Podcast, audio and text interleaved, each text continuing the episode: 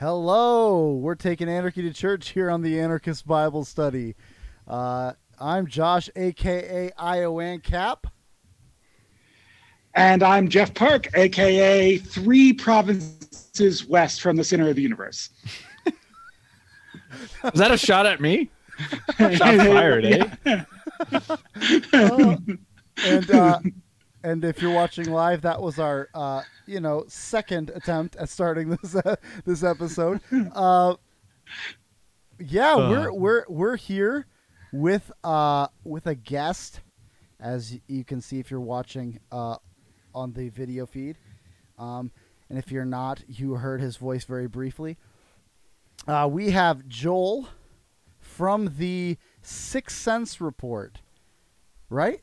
Was that, Yeah, was that's- right? that's correct. Okay. Uh, yeah. So, thanks. yeah. Thanks for having me. I'm, I'm, Yeah. I'm blessed to be here.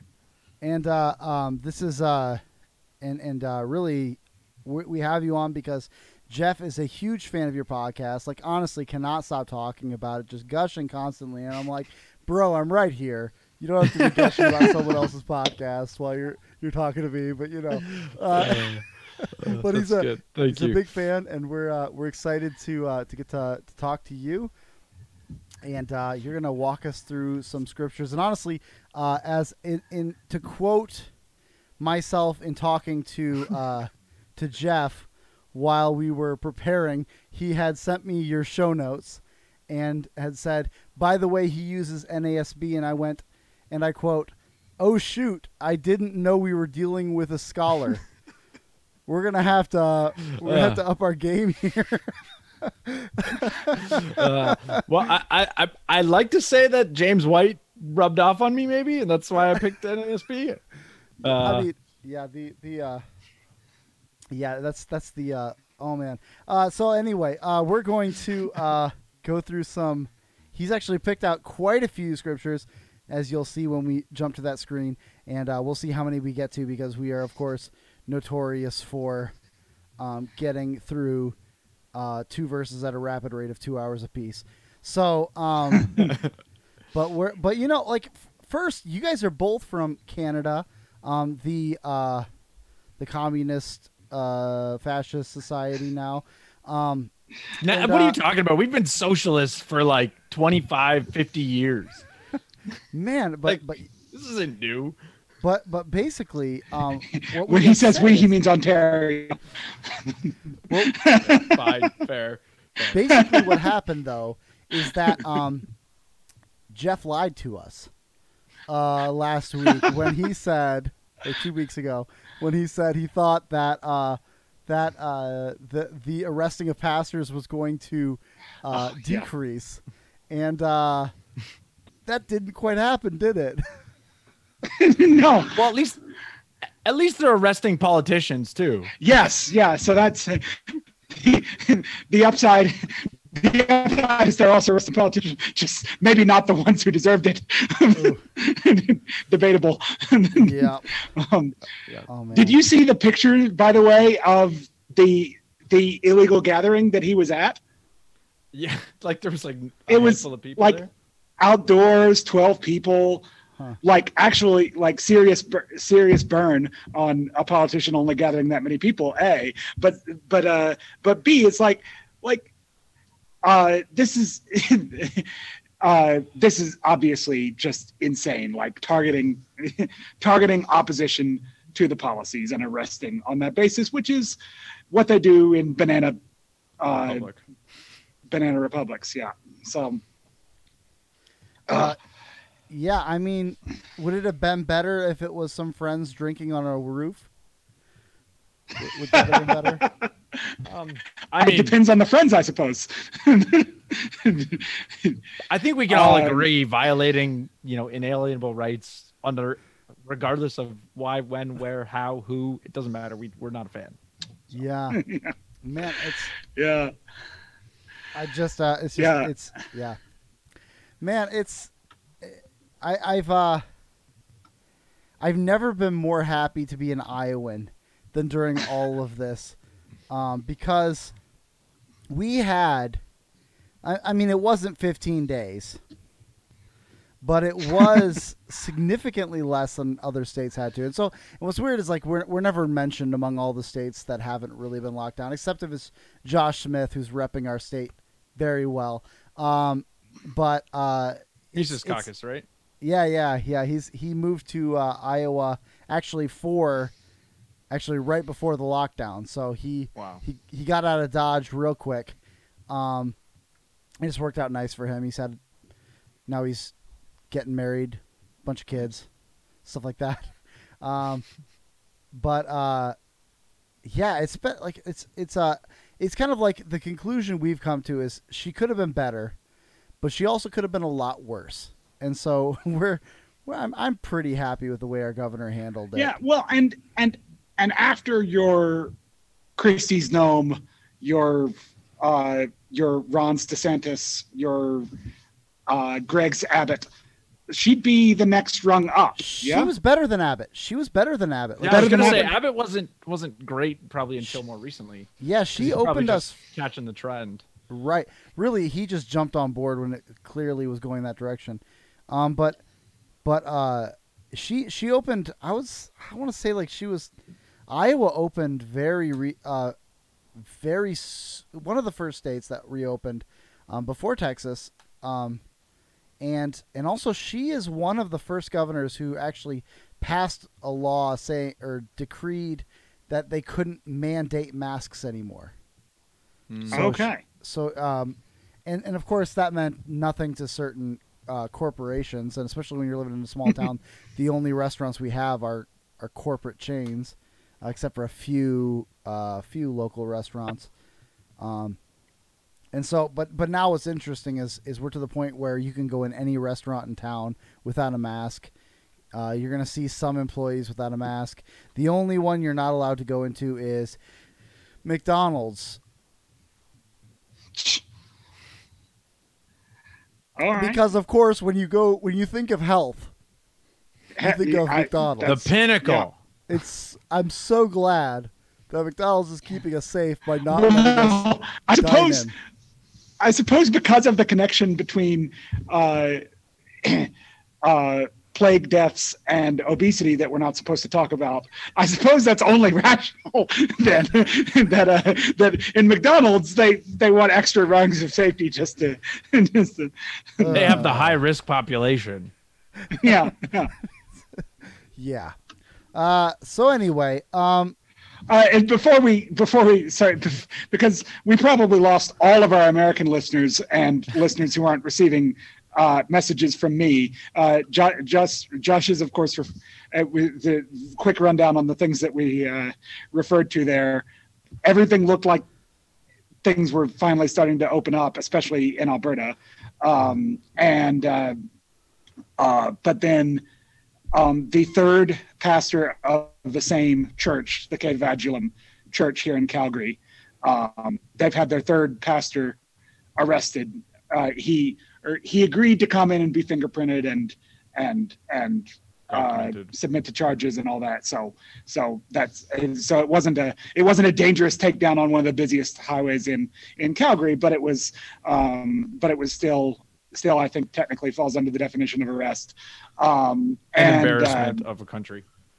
yeah, and uh, and then Joel was referring to the uh, the arrest of Maxime Bernier, who is uh, the leader of a fair to call them a right wing splinter party um, here in Ish. here in yeah. Canada. Semi libertarian. Yeah, yeah, semi libertarian, semi populist.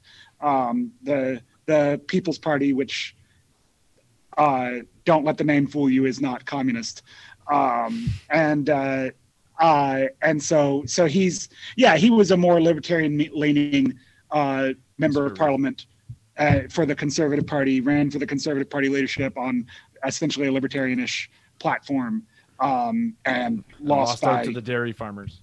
lost lost to the dairy farmers by uh, uh, by a pretty small margin, um, and uh, and couldn't couldn't really uh, couldn't really uh, support that government and and and uh, formed his own formed his own political party.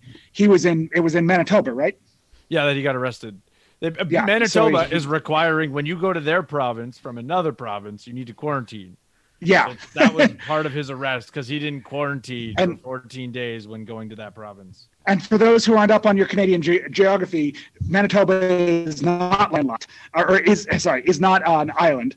it is landlocked. It is a it is a is a square. So think like think like Utah trying to have this rule or something like that. It's like it's like you have.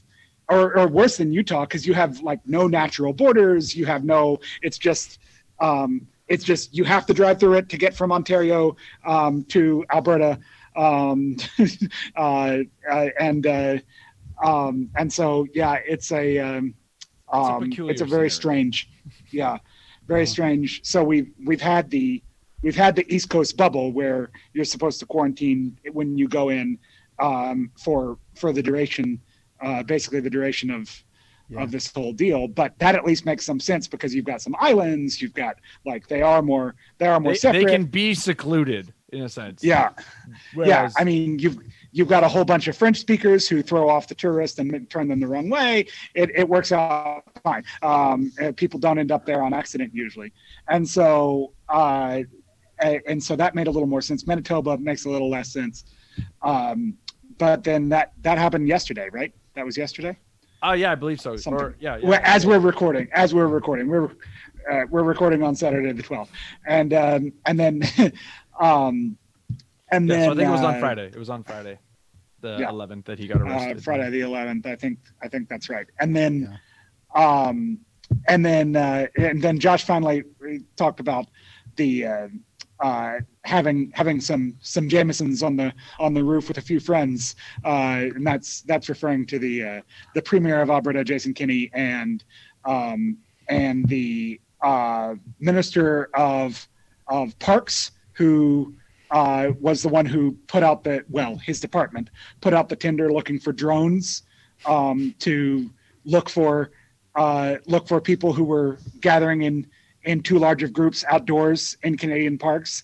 They wanted drones to to catch people violating uh, violating coronavirus restrictions in in Alberta parks, and they uh, you know, because uh, uh, all zero transmissions in outdoors is something we need Right. to worry about.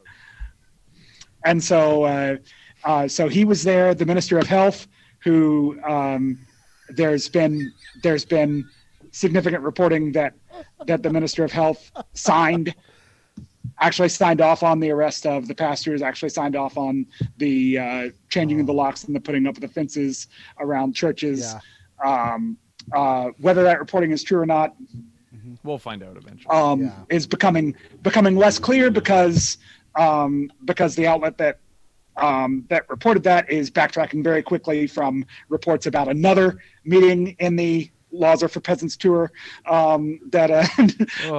um, and and so so we'll at at at the time we're recording this the uh, um, there's another story that that I'm not going to talk about because it, it looks like the substance of it probably wasn't true because I had to back off from it. So so hard to say. But then uh, so yeah, and then the the Minister of Finance, who's gotten us six credit downgrades over the over the course of this thing, um, and uh, uh, the Premier's Chief of Staff, um, were all uh, all hanging out on a on a on the rooftop of the penthouse apartment that brought down the last conservative government in Alberta, this, which which we call the Sky Palace. Um, uh, it's they've they've tried to convert it into offices, and the premier has been living and working out of there um, while there Partying are renovations. Yeah, but but then also also having uh, um, rooftop rooftop Jameson's parties. Um, and uh, and the, and then I just have to because the, the press then this this is uh, this happened publicly so it definitely is the the press asked him um, why the Jamesons and our 53 year old premier said because someone gave it to him for his 30th birthday. Um, someone gave him a bottle of Jamesons for his 30th birthday. um, to to which to which sense. to which one of the reporters quipped on Twitter, one wonders what it would have looked like if someone had given him a unicycle for his 30th birthday. I mean, it could have been much more entertaining. Um, so, uh, so yeah, anyway, it's the, and look, to be clear, I don't care that people are hanging out outdoors. I think it's great. People should be hanging out outdoors. That's what we call normal, um, not the new normal, the normal normal. Um, and and I would encourage politicians to behave normally. I mean, at least at least when you're zipped up in your human suit and covering up your lizard skin, go ahead and behave. Go ahead and behave normally. It's fine. Um, and and and so I, I I encourage that behavior. What is galling is that the the same people who um, who say it doesn't matter what he thinks about the restrictions. Tim Stephens has to go to jail in front of his crying children because because the restrictions are the restrictions and he refuses Yeah. to obey them and no matter whether he thinks the restrictions are unreasonable or not there has to be a price to pay for that Yeah. these people the people who set these restrictions the people who if anyone should know what they say and if anyone should understand why they're important you would think it would be them they can't they can't abide by them so yes i think they should be reasonable i think they should be normal i think tim stephens should be able to live a normal life too Yeah, if you're gonna if you're gonna Hence- go back to normal, let us too. Hence the T-shirt. Yep. so I've got four Indeed. things before four things before we get into the uh, um, before we get into the passage. First, um, one thing that I've noticed is that I know way more about Canadian politics than I've ever wanted to know ever since starting a podcast with you. I have kept way more abreast of what's going on in the north than I ever wanted to be. Uh, second, we got some chat. We got some some chats. Uh, uh, PT Superman, who I'm, I, I, is that you? Uh, HCL, is that you? I, I think it's you. I don't know who it is. It might be a friend of yours, but I think it's. I think it. it anyway, um, they commented first. Dairy farmers moved the vote, and then. And then they asked, joint, they said, joint late, who got arrested? And the answer was the third pastor of the church of the guy who got arrested on the on the the, The highway. the On the highway. The, so the Cave of Adullam, uh, Artur Pawlowski, who the Polish guy who Yeah.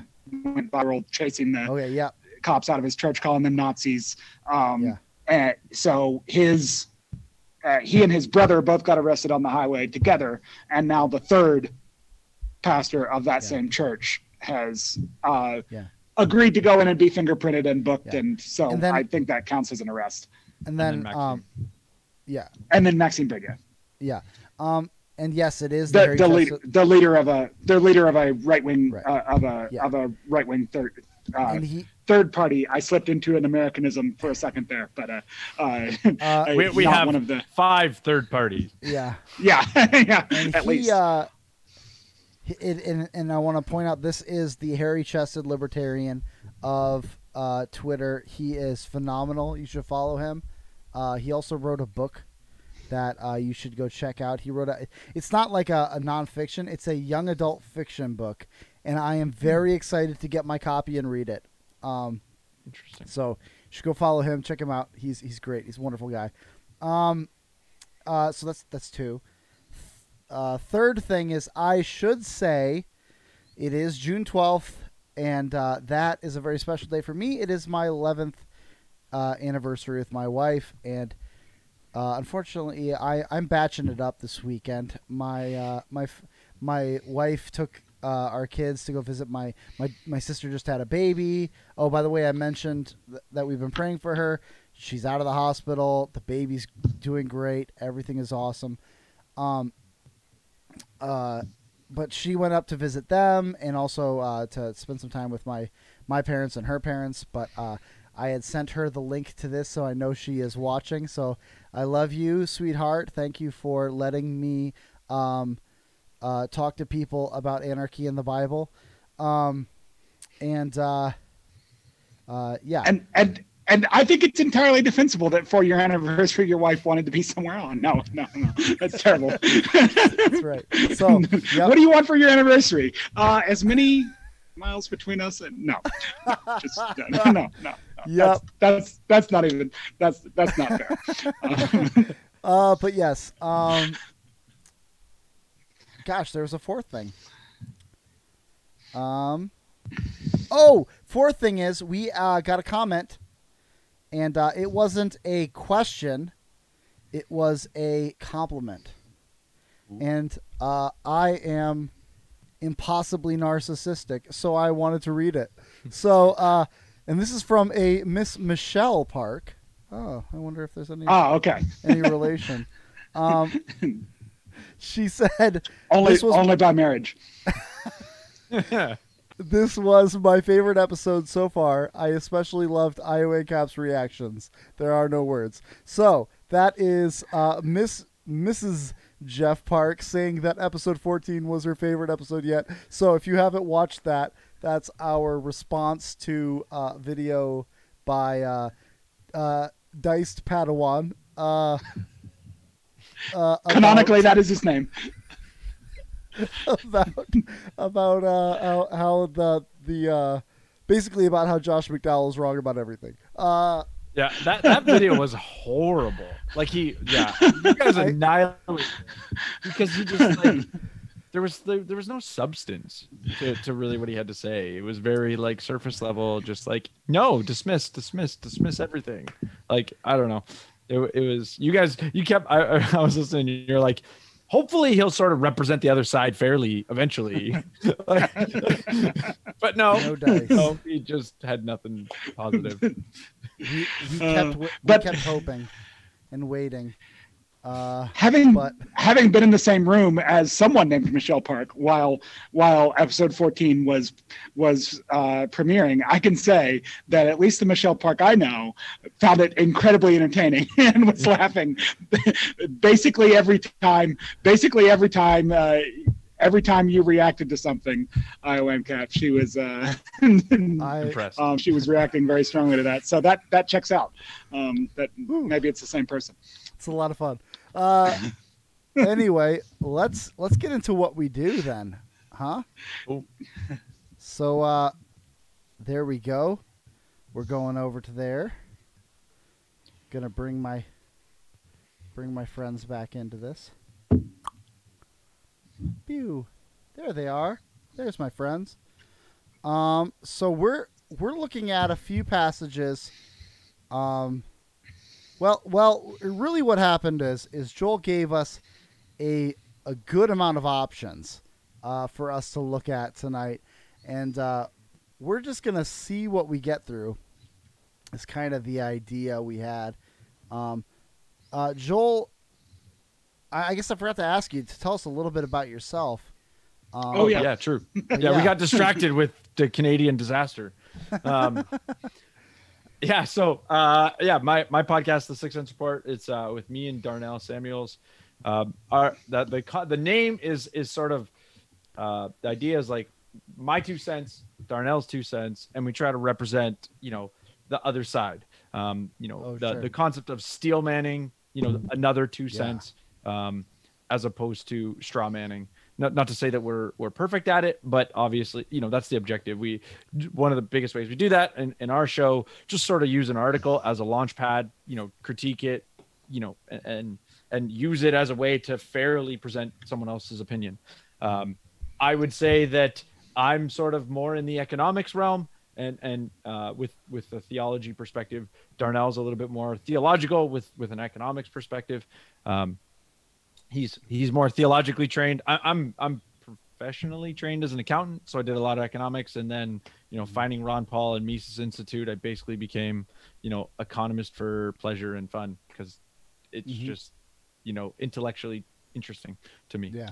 Um, But you and Darnell met at the same at the same Bible study. So so you right? Am, am I remembering yeah, that correctly? yeah, yeah. There, there's basically a, a a Bible study that um, he was semi running or, or running uh, with with a couple other guys, um, and I just sort of connected with someone that was in the group and showed up one week, and you know that was 2000. Oh my goodness. Uh, at least over over 10 years ago now. Um it, it's I, i'd have to go and, and try and figure out when it all started. Um maybe 2012 13 somewhere in there maybe. Yeah. But um you know darnell ended up being uh the mc at my wedding and which was six seven years six years ago in august and then basically the podcast we started in 2017.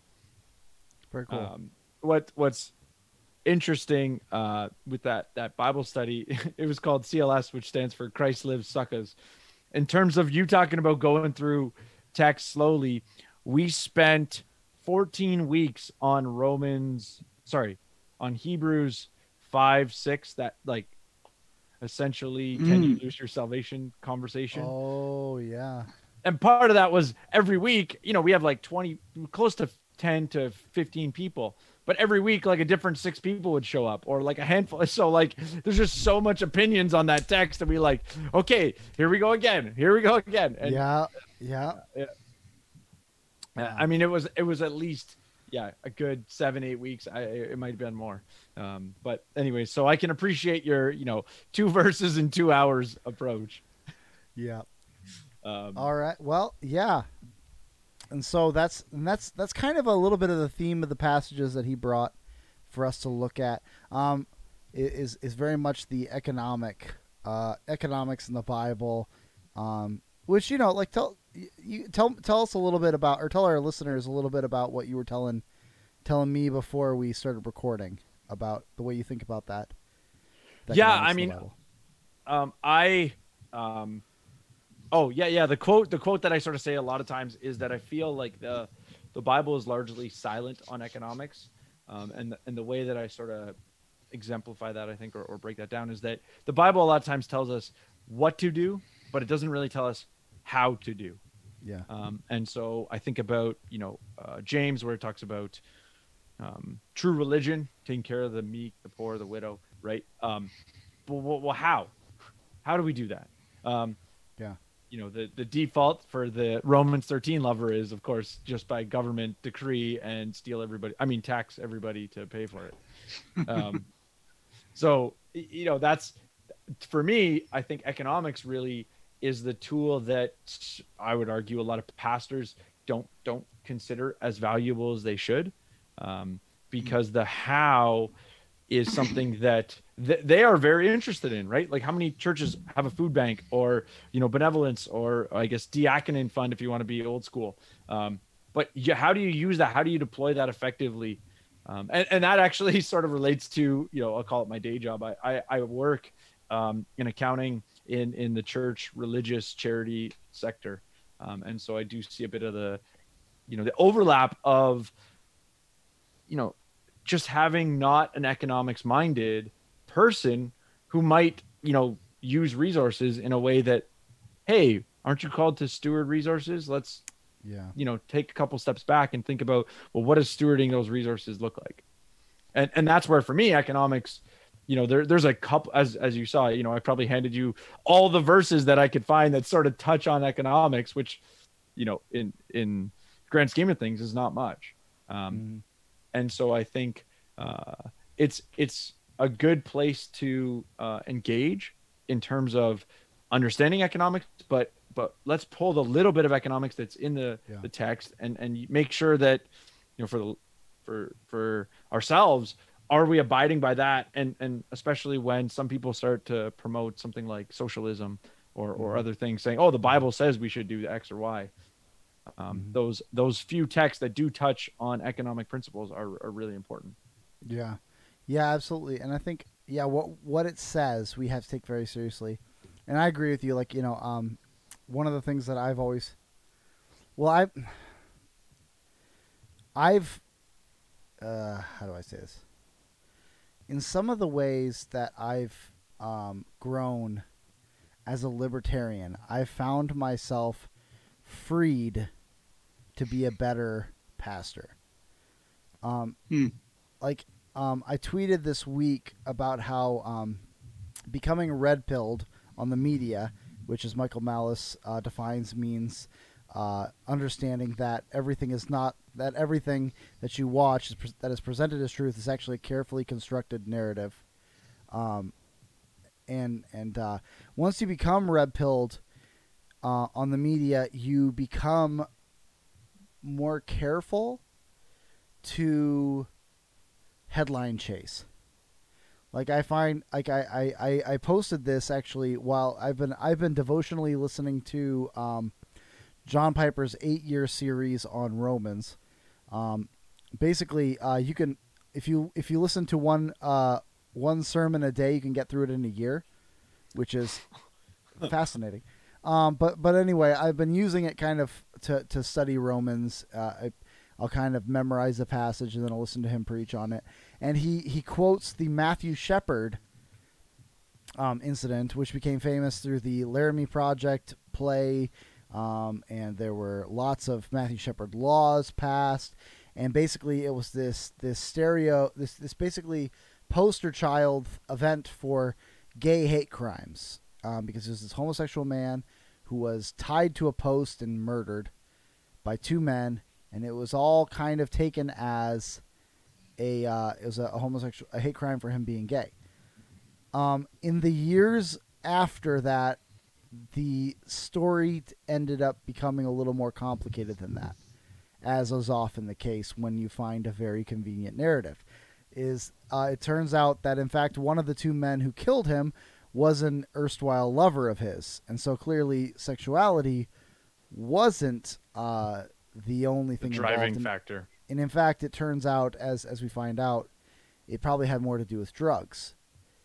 Um, and so um, basically, and so here here John Piper So is. they amended all the Matthew Shepard laws to end the drug war, right? Yes, um, That's what happened when we found out the truth about that, yes, right? that's the happy ending. Uh, but anyway, yeah. here is, and by the way, I I say this as a That doesn't as- give hope for COVID.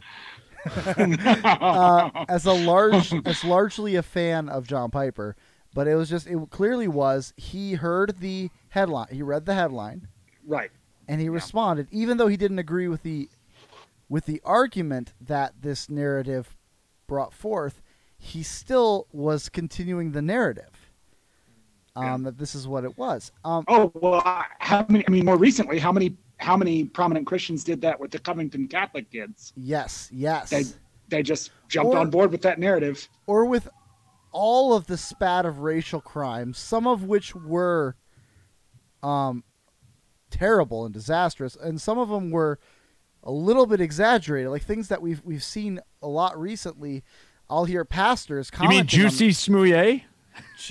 for instance, uh, pastors commenting on these things uh, and and not ever, um, not ever ad- amending their statements because of course why would you? Um, but there's but that's just one area where like that's and that's not economics, but that's that's uh that's some other aspect of of liberty is that it's kind of it's freed me from chasing headlines and instead to just deal with the text as the text. But there's also a sense in which knowing economics has it, it helps you to uh, see certain things, and that's and of course that's the whole reason this podcast exists is because we're convinced that um, not it's not that we're going to prove anar- as we as we say often, and if you haven't uh, watched our first episode, you should. Um, because we set this whole thing up that that we're not trying to prove anarchy from the Bible. Um, we are trying to show how freeing ourselves from the political system essentially frees us to take in the whole of Scripture without trying to fit it into a statist paradigm. And and um, and yeah, so that's that's kind of a uh, me, me me agreeing with you, I guess I could say. yeah and i'll just say you know that's one of the things we really with our with our podcast we really try um to cover topics in a way that's sort of evergreen. And and so when it when you've got a really you know not to say that there aren't a few episodes that are like you know very very timely um but for the most part even if it's a timely issue okay let's sit on it. Let's wait. Let's get you know a full picture um, and and really try to speak to that issue in a way that's super nuanced and talks through it to i mean and, and the way that i like to say it is like i don't as much as i'm conveying my opinion i'm trying to show how i got to my conclusions not convince you here's why i have the best ideas. Well Right. obviously there's while i'm building up my argument there might be a you know an aspect of trying to convince people but that's not my objective. My objective is more so how to how do i think about it and why do i question this and what and and because i think so much of the world we're in is what you've said. It's just straight headline chasing just you know oh i can jump on this virtuous thing and you know claim to be morally you know good or or whatever because I'm aligning with the right narrative. And and I mean, you know, we we just had a scenario in Ontario. Um, I don't know if you guys are well, yeah.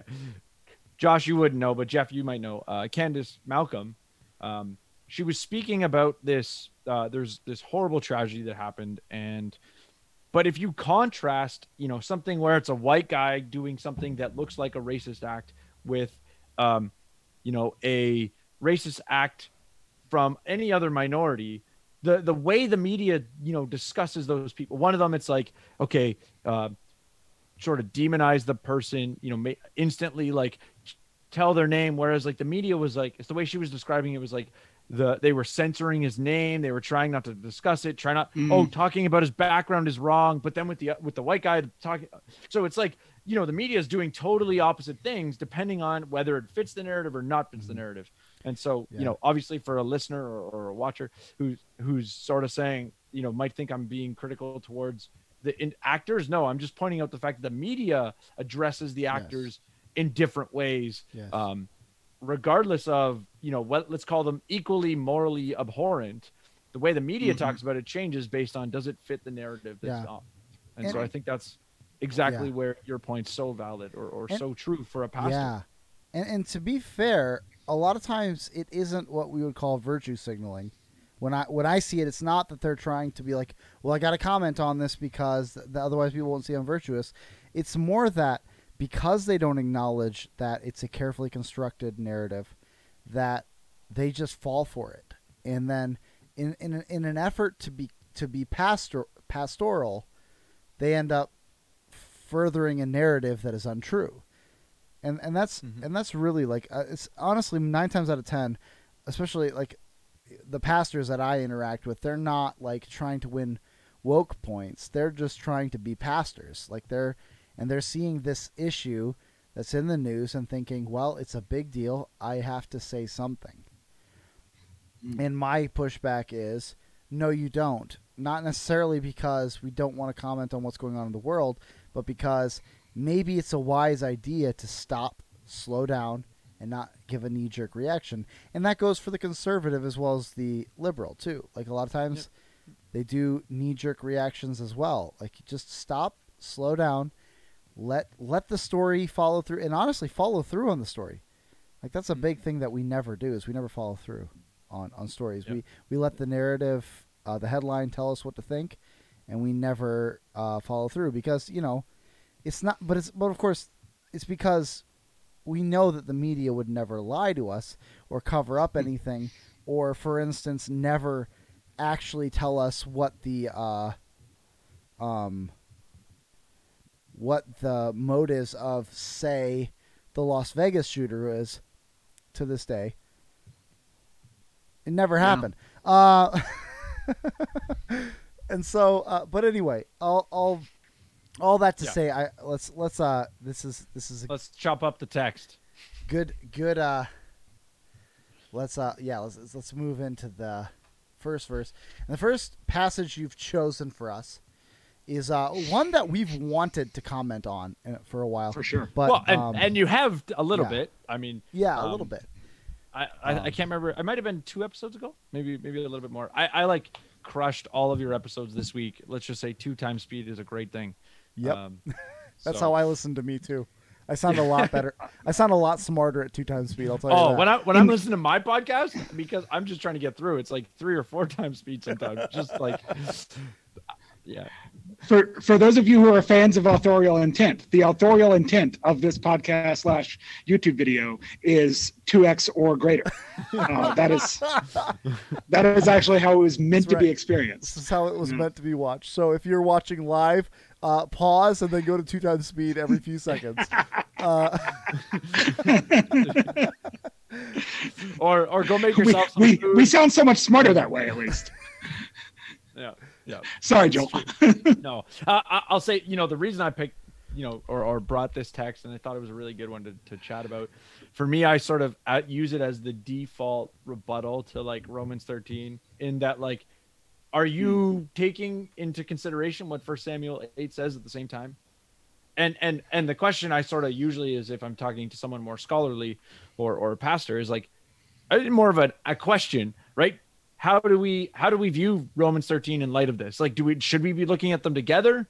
Should we not? Um, and and you know, me as like a backyard scholar and and I, I think i said to you guys I, I sort of use the word like berean because i just i like to chew on the text i look at the grammar i mean i'm you know i use greek bible sometimes but usually that's just to be like okay what's really the that one key word what is the depth to that word um but but in general i just i just you know chew on the the words that are there and and Yeah. so i don't know for you guys like would you would you say that you reading Romans 13 without considering this text is sort of foolish, or would you say those two can sort of be a little bit more separate?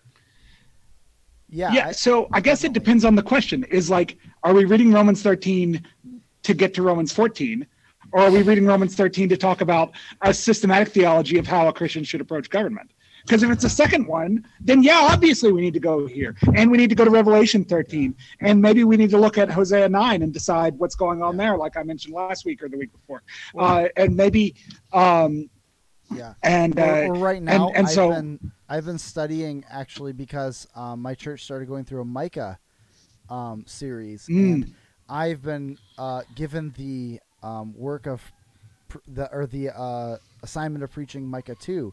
And what's so fascinating is right there when you actually dig into it, which by the way I've never worked harder on a passage than I have with Micah. My goodness, uh, poetic prophets are dense, um, but but for like sure. while while while studying that we come to find this uh, very familiar scene of uh, the ultra powerful and the ultra rich teaming up to take Hmm. away property from the middle class man i Hmm. never Sounds seen familiar. that before yeah and and yeah like you you've got like but but that's another example of like I think there is like definitely if we're constructing a theology of the state, and and or if someone's trying to construct a theology of the state and they don't mention First Samuel eight, I do get a little bit. I guess I scratch my head because far more than Romans thirteen, or maybe let's let's put it like this: just as much as Romans thirteen, this comments on the nature of government, state, rulers, and um, and it does so in a way that uh, as I've often said, that tells me that if Romans 13 says what many people claim it's saying, well, then this, then it's contradictory. And of course, we, right we and, and of course, we know first of all that it's all that the scriptures are inspired by God, and God does not inspire chaos. And second of all, we know that it's written by a devout Jew, who definitely would have known what First Samuel 8 said. Mm-hmm. right And so, well and I, I think this verse is also especially relevant even more than to romans 13 in terms of in terms of just in be directly relevant to to how you interpret uh, the particular passage when people quote the few times in judges where it says there was no king in israel and everyone Yes. did what was right in their own eyes as if it supports monarchy yeah. or as if it's uh, as if it as if it supports a centralized state or or whatever however they're trying to however they're trying to quote it um when um when okay so that was th- that that is repeated in judges so so we want to interpret that and understand why but then what happens when we're leaving the period of judges and getting a king is Yeah. is samuel like great you guys finally got the point of judges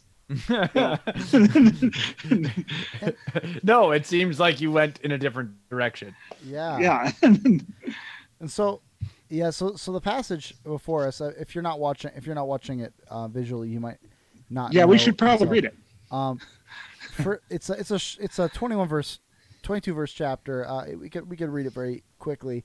Um, and it came about when Samuel was old that he appointed his sons judges over Israel. Now the name of his firstborn was Joel, the name of his second Abijah. They were judging in Beersheba. His sons, however, did not walk in his ways, but turned aside after dishonest gain, and took bribes and perverted justice. So this is a good rebuttal to the uh, divine right of kings and uh, of of last week, is because we have a uh, a uh, what, what what do they call it? The, the the handing it down to his children. Uh, a, a uh, oh yeah, So- hereditary, hereditary. uh, hereditary episc- episcopate in this case, I guess you Yeah. would say. Um, it doesn't seem to go very well.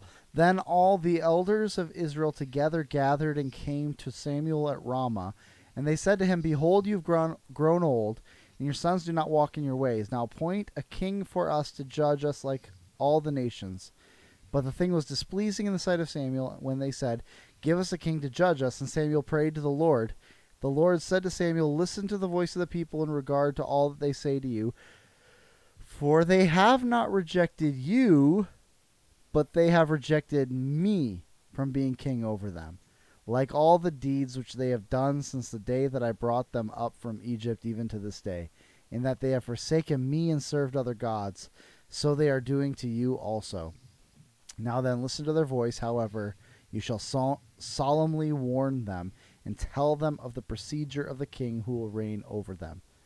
And so that alone is is uh I guess should be shocking to the Romans 13 only political theologian. Yes, and, and that's partly why I like to bring it up because they sort of seem very like obey the government.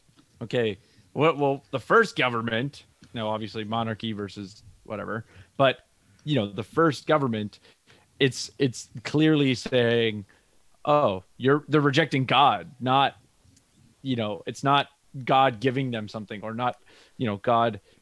I I would say a lot of people seem to look at Romans 13 and talk about it like it's very prescriptive yeah. and and Yep. you know whereas i would argue it's descriptive for the most part Yeah.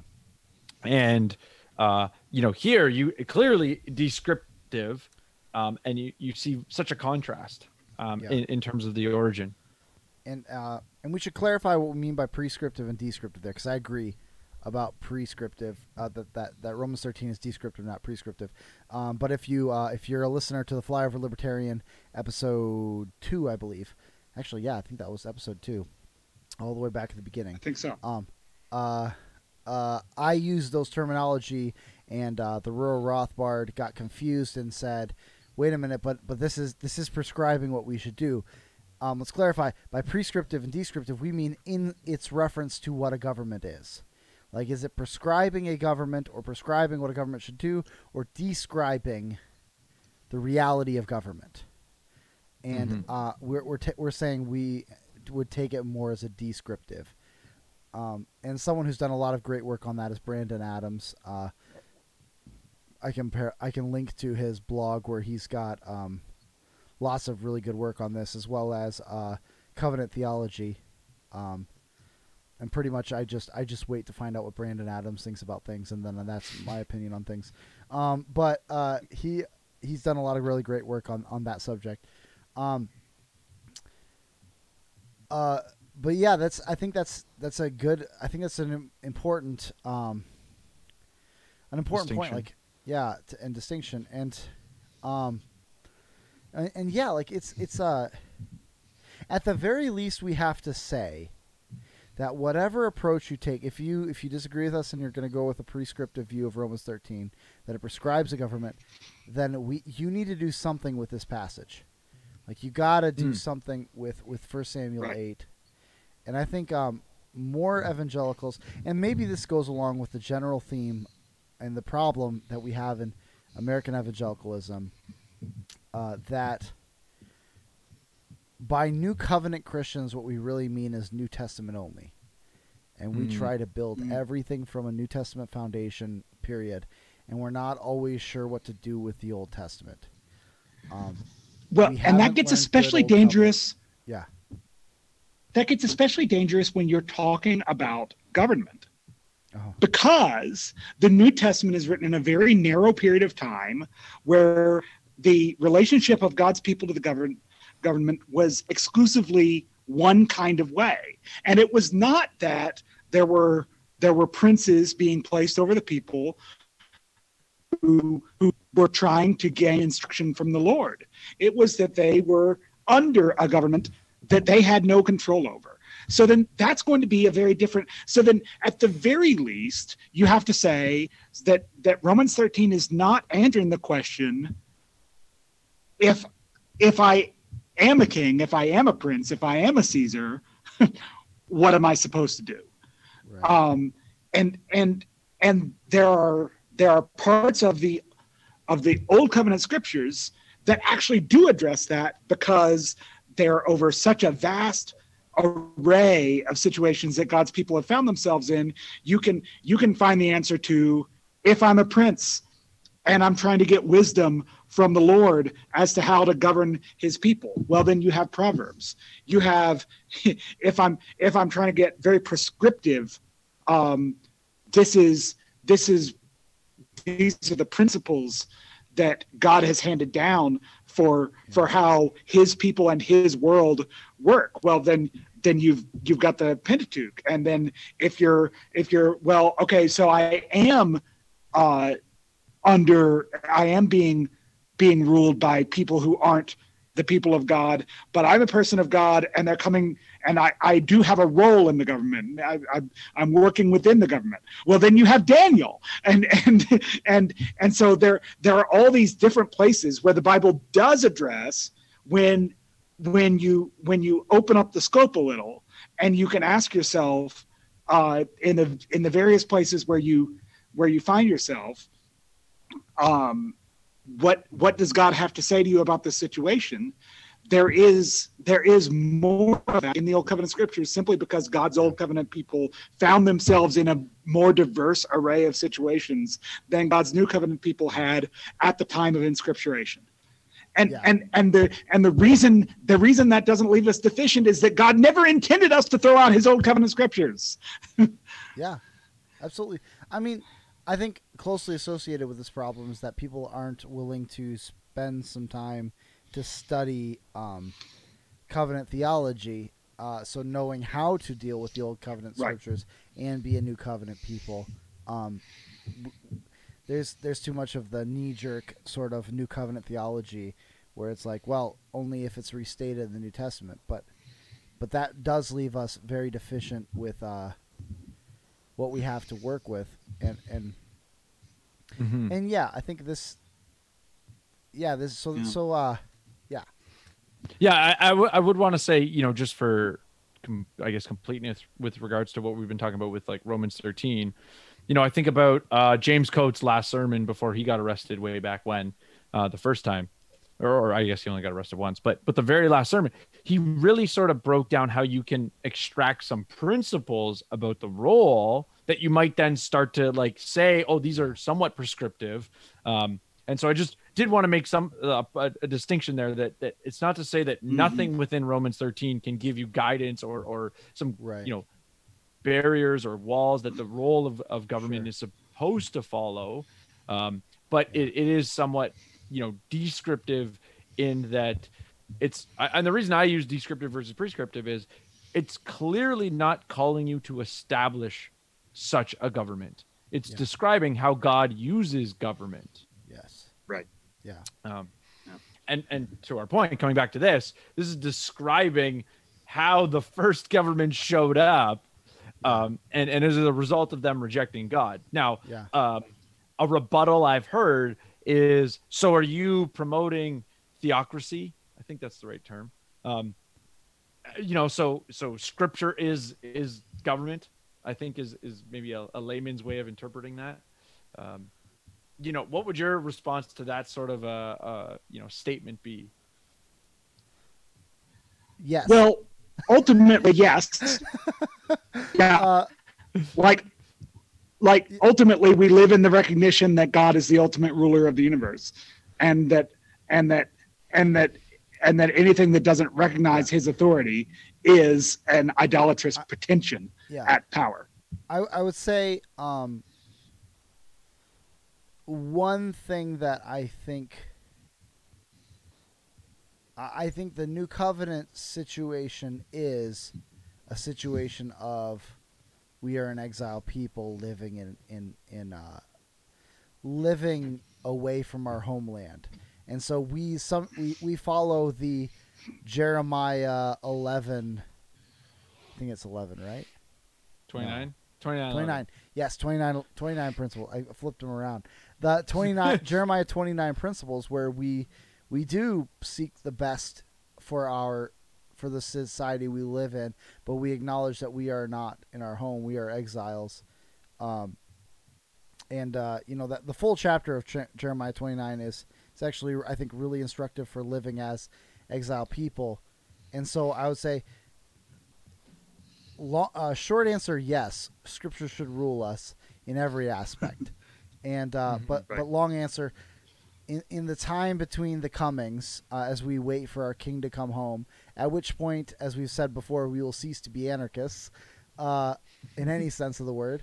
Um, in in that time we do we seek the best for our uh, for the for the society we live in, and I think that means trying to bring scriptural principles to bear on society because that is what's best for society.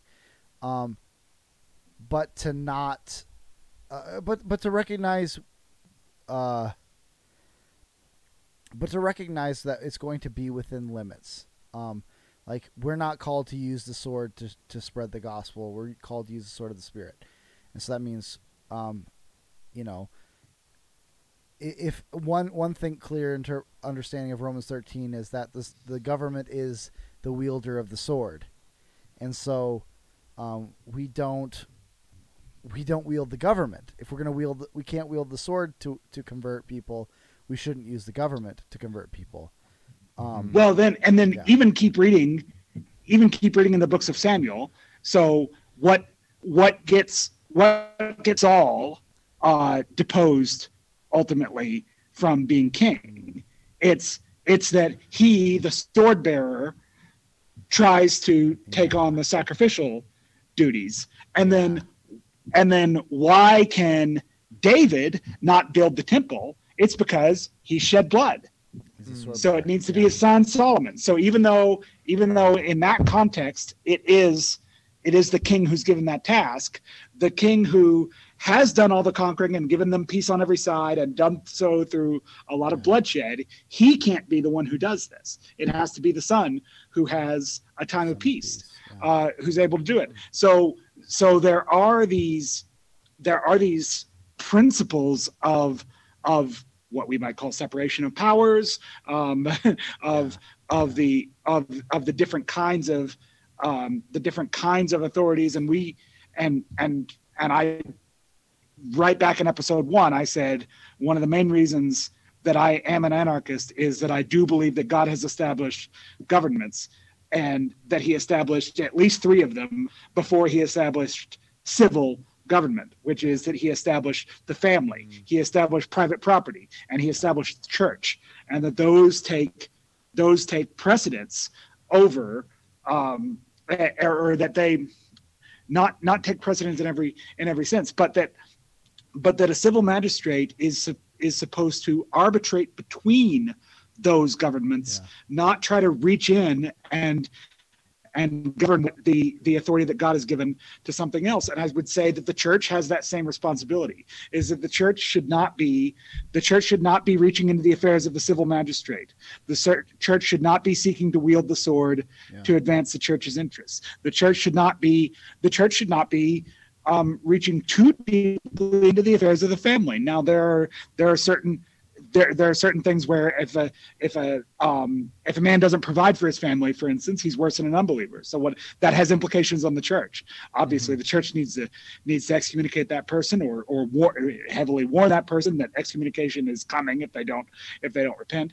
Um, uh, there so there there are obvious, but but for um, but for a church to reach into a a family life in a really invasive way, that's that's out of bounds for a church. For for for a church to try to interfere in someone else's private property, for instance, would be out of bounds for a church. So there so there are so that's where we have to say no, not a theocracy, in the sense that in the sense that institutional the institutional church is um, it is a supreme government over everything else. No, not theocracy in that sense, because because God does rule over everything, and He has and He has delineated limits and boundaries to every kind of human government that He's given us. Ultimately, ultimately, one of the points of these kinds of governments, and you'll see this in Samuel, and and one of the points of Samuel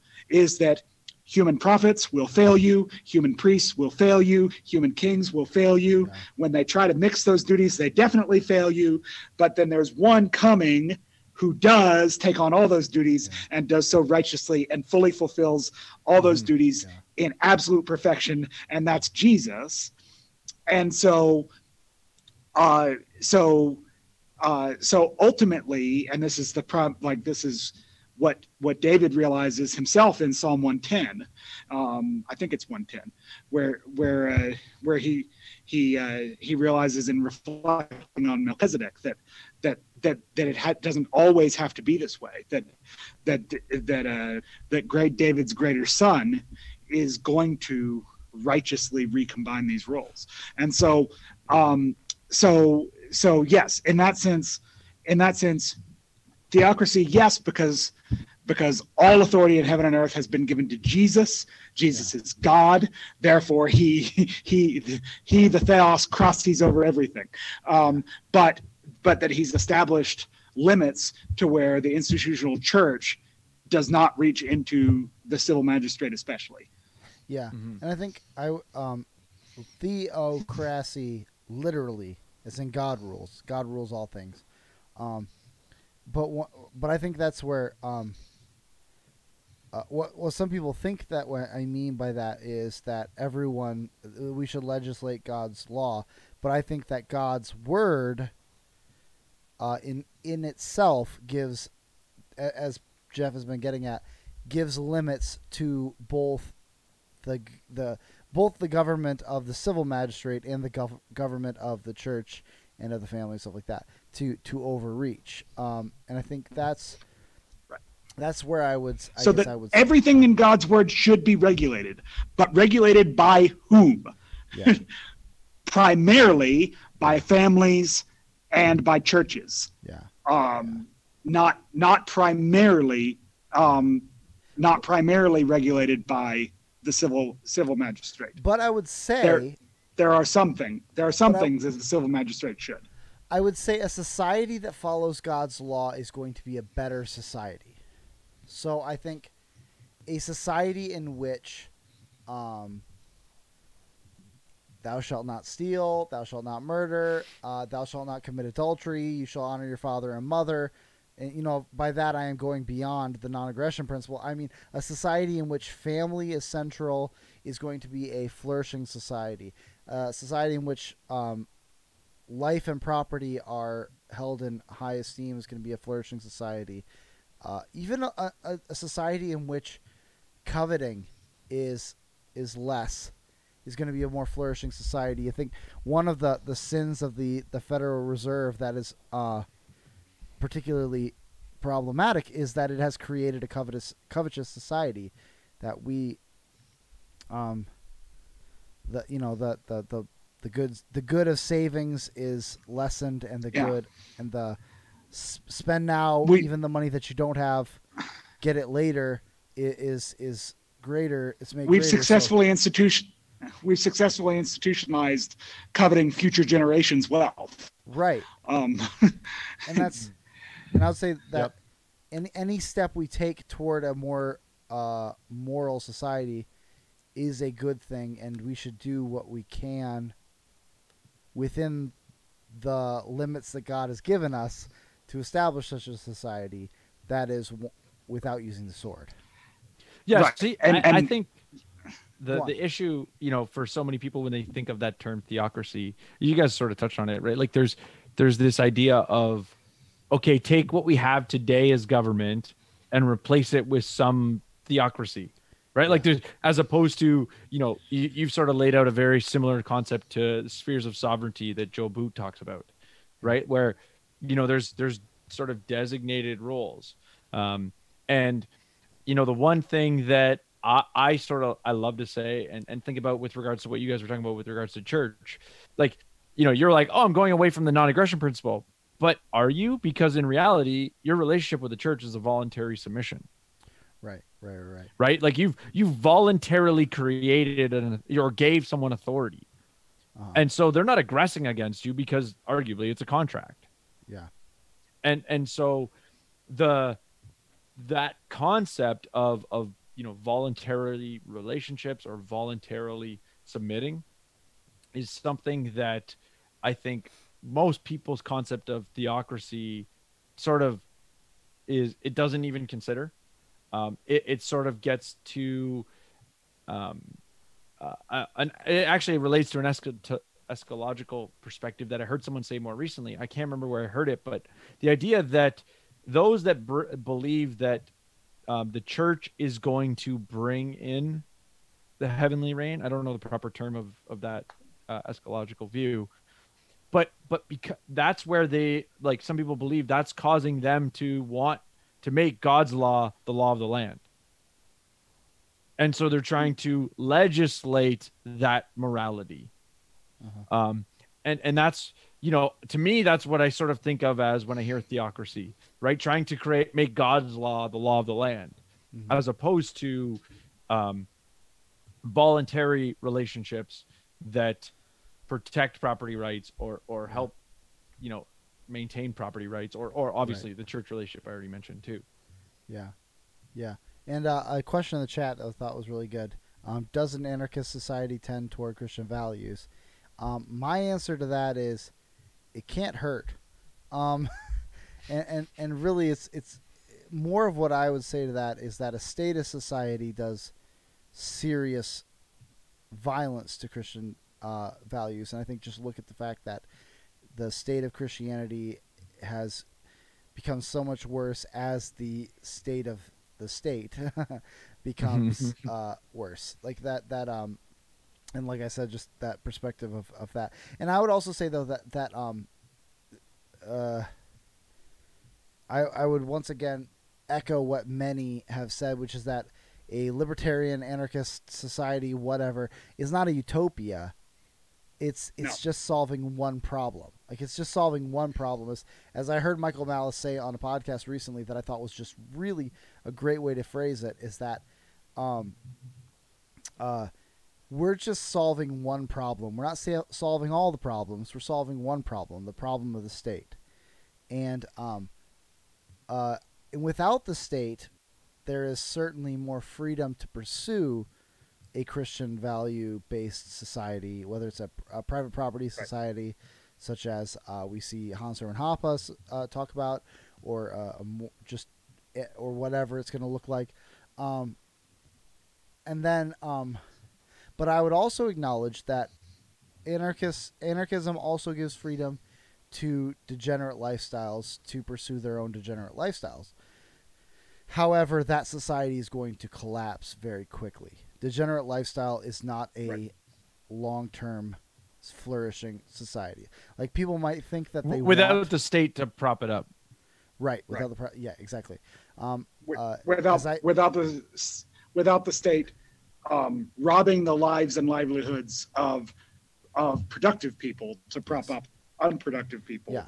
By force without Yeah. without private charity where you might say okay but are you going to get a job or whatever Yeah, whatever whatever requirements that that Um, Yeah. the state tends to uh, ignore. Yeah. In Or- one of the episodes of where I believe one of the episodes where I was talking to um, Isaac uh, in the Flyover Libertarian podcast, I make the comment of uh, what is it that I said? Oh shoot. Um, I, I made the comment that we sometimes libertarians like to say that people are really libertarian already, they just don't know it. I don't think they are. I think that's an incorrect statement. I think people want to be children without the Mm. rules. They want mommy to take care of them, but not tell them when they need to come home. And that's why uh, the degenerate lifestyle will always tend towards statism. And because um, if you are getting drunk and high and sleeping with whoever you want all the time and you're not forming um, the bonds of a family, that society is going to fall apart and you're going to find your responsibilities are going to catch up with you eventually. Um, kind of like the prodigal son, you'll eventually find yourself eating with eating the food of the pigs and uh, starving in a foreign land, and you're going to come crawling back to daddy. Um, that's that's what's going to end up happening in a degenerate lifestyle, uh, uh, degenerate lifestyle apart from the state, and that's why people may sound libertarian in the sense that they want to do whatever they want, but really they just want, like I said, they just want to be a child without mommy making rules. They want to do whatever Yeah, they want, I- but she's still going to feed them. and and I think essentially what you're saying is like the, with the libertarian perspective, there's a you know freedom and responsibility, Yes. and they want the freedom without the responsibility. Right. Right. They really aren't libertarian. Um, and and you know to come back to that question, right? Does an anarchist society tend toward Christian values? You know, it's hard to answer the question because we're also speaking in sort of like principles as opposed to in practice. Well, in practice, it's sort of like, well, we can't really speak to it.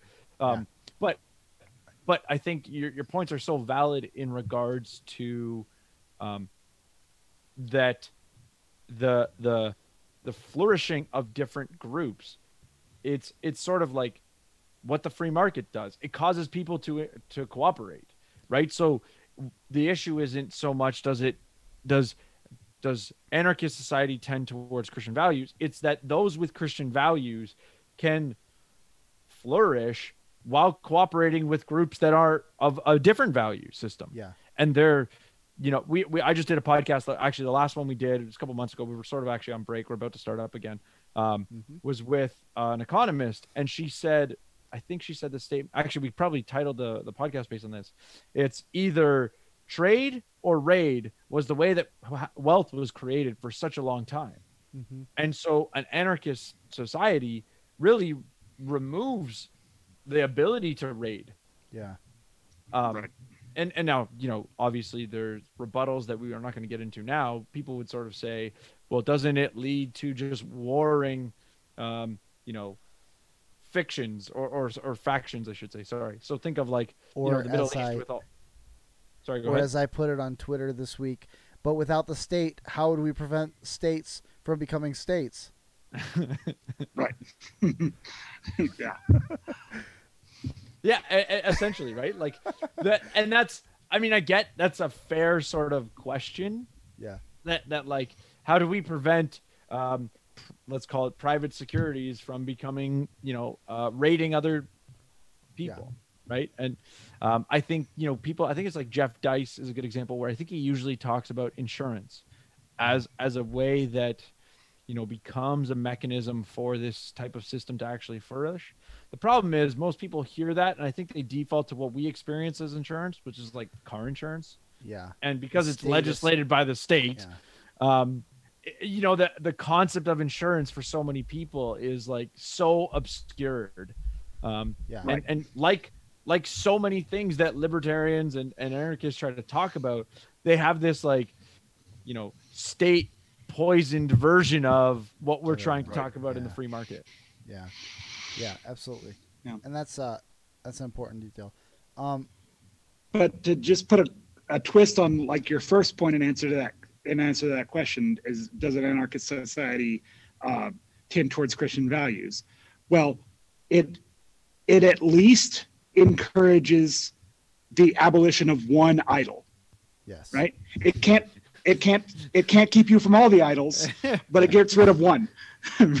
right? Yes. And so and and so um so yeah, like so to, to, to the extent of well does getting rid of the Asherah pole um, uh, it- does that promote a christian society well you know it's better than not it's better than not getting rid of the Asherah right Yeah. Yeah. I mean, Um, sure, yeah, there's still Baal, but but that doesn't mean just because people are still worshiping Baal doesn't mean we should still still worship Asherah. You know, it's kind of like Right. like uh, yeah, just because people will find other ways to sin doesn't mean it's not a good thing to take aggressive violence, the sin of aggressive violence and worship of false gods in the form of the state, out of the out of the uh, out out of the options, out of the list of options. Well, Um, and, and yeah. I was gonna say, you know, it's it's it's important that uh, you guys have made the, this on the show. You made this point on the show, and I was like, when I started listening, I was like waiting for a couple of these points. Like, okay, please, please, please, please make this point. And and it's about anarchy, right? Like, anarchy is the absence of the leader, not the you know. It's used as a colloquial reference to lawlessness, Mhm. and we're not talking about an absence of law Right. right? Right. Um, and and so you know the question obviously that then comes up okay well who's enforcing it? Or how how does the the the law uh, cause restitution or resolving injustice right? And and, and we'll park that as uh, yes th- that that question does need to be answered. Um, and, and when i'm let's say engaging with less you know anarchist types um, i would sort of pose the question is the, the, there's a valid question of we how do we have just justice enforcement and and you know removing the state doesn't just remove that you know question. Um, it still needs to be resolved. Um, the, what i would think the free market perspective that we're promoting is that you would actually have a more just justice enforcement without the state. Well, and like you're saying, like the things that you can learn from economics is one of the things that you can learn from economics is the the vast array of things that voluntary cooperation can actually accomplish when you just get out of the way where you Yeah. you would have never imagined you would have never imagined how much how far voluntary cooperation could have gotten you Yeah. until until you get out of the way and let it work and and then it's amazing what it can accomplish Right. Well, like someone had made this. Okay, so like, I sometimes will talk about this when it comes to like issues of like, um, like you look at the '80s and what they pictured as the future, and they pictured kind of. They had big computers, and so they pictured even bigger computers, and that everything was going to yeah become massive technology and and you've got that scene where uh, Bill and Ted are in the the futuristic society with with uh it's like computers mechanized technology everywhere they couldn't have even imagined that in the future I could do more with one of these than I could with their massive computers like they or Yeah. or or an example that um uh, our friend uh, the real at real Carl Menger brought up on uh, Twitter this week. He posted this this uh, article about how using 3D printing, um, they people are undermining the poaching of rhinoceroses and elephants by flooding the market with yeah with lifelike With- i- irony or I, I, I, Iron- Ivory. uh, ivory yeah. Ivory. yeah. Ivory. And so like and, and it was like he, he talks about and he he, he wrote in uh, while posting this like when people ask me how would the free market deal with x this is an example. And i said and to your point and to expand on your point this is a thing that we wouldn't have even imagined being a solution to poaching. Like who in the who in the past would have ever been like you know what i think in the future we're going to be able to create ivory almost out of thin air like whoever thought that was even a possibility? and and here we are. I mean, it's It- it- it's kind of it's almost a joke on Star Trek, right? Yeah. Like the replicator. it's Yeah. it's almost a, a joke, and we're we're we're a lot darn closer than any of us ever thought Yeah. we would be to Absolutely. basically having replicators. and so the question of like what would like what what would law enforcement be like in an anarchist society? Well, we can give some ideas of what we could see it happening at, but we have no idea. We, Yep. we we have no idea what that would look like in in a truly free market society, a free market for law enforcement. Who knows? It's just yeah. Well, it's essentially when you have a monopoly, you're preventing entrepreneurs from sol- creating Right. solutions to the problem. Yeah. Right. And very Right. likely what we would see is a succession of improvements on the idea. Like Amongst have. failures, amongst failures, right. absolutely. Yeah. right? The problem is our failures, you know, our state governments, our, our police forces that are absolute failures don't go bankrupt. Yeah. Right. right? Like in, in free market, the entrepreneur that sucks or is a bad manager of resources or bad customer service in the long run will fail. Yes, Yeah. obviously there's anomalies. People get through. People can pull off scams like Bernie Madoff for extended periods of time, but those are anomalies. Yeah. And and so this is you know it goes back to that's why you know the the problem I see is so much of the the anarchy conversation. We get challenged with like doubts. Well, what about this or what about that? Or or what if this happens? And the problem is bad things always happen. Yeah. Right? The question is what scenario is going to minimize harm? What scenario is going to cause a minimum minimization of those bad things? But they don't engage the conversation that way. They, you know, people engage us by going, but but this bad thing's gonna happen, but th- but this, you know, but someone's gonna get exploited, or or, you know, who's gonna regulate the entrepreneur? Well, the customers. But Yeah. Right. Yeah. Yeah. I, I mean, and so that was some good anarchy. Let's get back to Bible study. Uh, so, uh, betrayal. No, it's good. Absolutely. And This so is- one of the one of the one of the points that we should get from the text then is um is uh so he says um Well- he says uh that oh I've lost oh yeah uh, for they have not rejected you but they've rejected me from being Yeah. king over them yeah. uh, in in verse seven. So so um, so that means that whatever we think Judges 21, 25 is is the last the last verse of Judges, Yeah. um, which is where this narrative. So you Yeah. you've got Joshua, Judges, Ruth, which is a very focused story on something that happens Yeah. during the time of the Judges, and then And, And and then First and Second Samuel pick up- It probably, yeah. But then, but then First and Samuel, First and Second Samuel pick up basically at the end of at the end of Judges, um, and uh, and so in Judges twenty one twenty five, the last verse of of Judges, it says, "In those days there was no king in Israel, and every man did what was good in his own eyes." Yeah. Um, uh, and so what that can't mean then is that is that the point of Judges is that God's waiting for them to establish a human king. Because he says the establishment of the human king is the rejection of him being Yeah. king over them. So then so then so then what does that mean about how we read judges, right? Is that is that judges is not judges is not calling for um for a merely human king, let's Yeah. say. Yeah, and and and let's just let's just let the passage continue to speak too. I think Right, it, like if this isn't interesting enough, the way it continues to say is it says, right. so then Samuel gets to warn them. So what is the king gonna do? Um, so, so Samuel spoke all the words of the Lord to the people who had asked him, asked of him a king. He said, "This will be the procedure of the king who will reign over you. He will take your sons and place them for himself in his chariots and among his horsemen, and they will run before his chariots, aka draft them. He will appoint for himself And- commanders of and- thousands. Unfortunately, they only had to worry about it being their sons. Yeah, as opposed to as opposed to now now your daughters have to register for the Oh, yeah. draft. and the fifties, and some to do his plowing and to reap his harvest and to make his weapons of war and equipment for his chariots. He will also take your daughters and perfu- as for perfumers and cooks and bakers. He will take the best of your fields and your vineyards and your olive groves and give them to his servants, that aka uh, eminent domain. He will also Draft. take your male servants, your female servants, and your best young men and your donkeys and use them for his work. He will take a tenth of your flocks, and you yourselves will become his servants. Then you will cry out in that day because of your king whom you have chosen for yourselves, but the Lord will not answer you in that day. So he's going to tax them.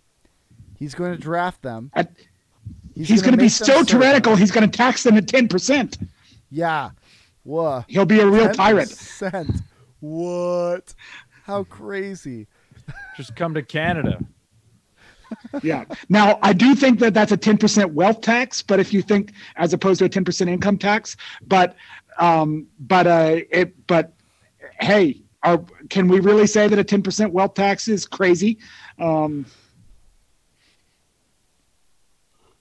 Yeah, sorry about that. Um, yeah, it's it's so true. Like, like what is it when he describes what the king is gonna do? He says he's gonna do king stuff.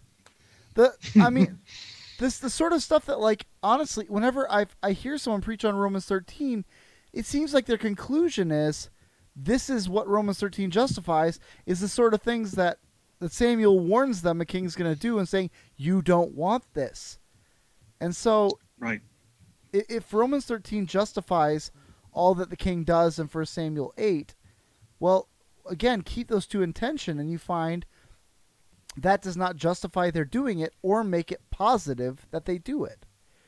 Like, I don't have to say that because a king can take my children and make them fight his war, that therefore that makes the king that his right. As a king, or that makes it good that he can do that. You know? Right. Right. Oh, and I think sorry, I think we totally missed one of the most im- important parts is where where they when they do ask for this king. Sorry, back up in verse five. They say, "Now appoint a king, uh, a king for us to judge us like all the nations." This is an inversion of Yeah. God's plan for His people. It's the Gentiles. I- It's so nations, Gentiles, generally. Yep, yep. Um, it, Gentiles are supposed to come to the light of Israel, and we know that that's Yeah. that's ultimately fulfilled in Jesus because Israel consistently fails at being a light to the nations that the that the that the nations come to. Um, you get a taste of it with Solomon, with the Queen of the South coming up. Yeah. Uh, you get a taste of it here and there. You'll have a good king that gives you a little taste of what Israel was supposed to be. Um, but but ultimately, they uh, ultimately in in wanting a king in the first place, they're inverting the plan that God had for them, which is that the nations are supposed to look at their laws and say, "What a wise people that have such good and just laws." Um, and, and and and instead they're looking at the nations around them and wanting to be like them they've gotten it entirely backwards Yeah. Yeah. Absolutely. Yeah, it, it's it's uh, it's amazing that you know uh, again from from our perspective it's like oh if you have government here's what it's going to cost. Is it worth the cost? Is not even a question that like again people look at Romans 13 and go well Right. of course we have government Yeah. right of course of course I set up government not okay what does it cost us is it worth it Yeah. Yeah. Yeah. Absolutely. Well and that's and that's the that's the basic ec- economist question right? Instead of what? Right? Yeah. that, Yeah. that, that there, opportunity there are no solutions there are no solutions only trade-offs. So when you Yeah. when you ask should we do x? Should we do x instead of what? And the sneaky thing about it is you often can't answer instead of what.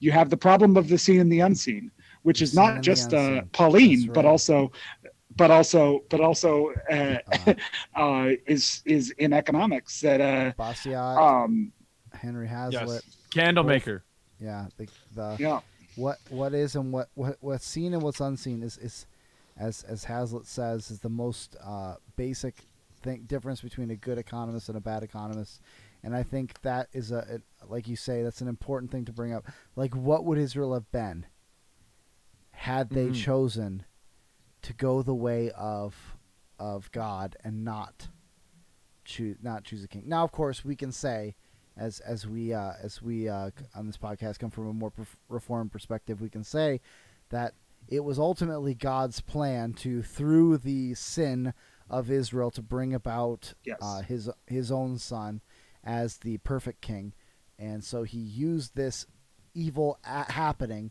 in First Samuel eight, and yet um, we can still entertain the possibility what would have happened had they not sinned. Like it's it's still. Yeah. Uh, uh, we can still entertain the possibility in order to ask the question should we return should we commit the same sin that they do and repeatedly choose a king instead of letting Mhm. god reign us over us you know? Yeah, and and uh, as you sort of hinted at, right under God's sovereignty, you know, from it's like you know the quote that I always reference is, is like, or or someone has said right, like when when God created man, He knew He was sending Jesus to the cross, yes right? So at the same time that like He knew that this was the path, right? So it wasn't like they rejected Him and and He chose okay, fine, like you know Right. it was like this was in His Yeah. sovereign will all along Yeah.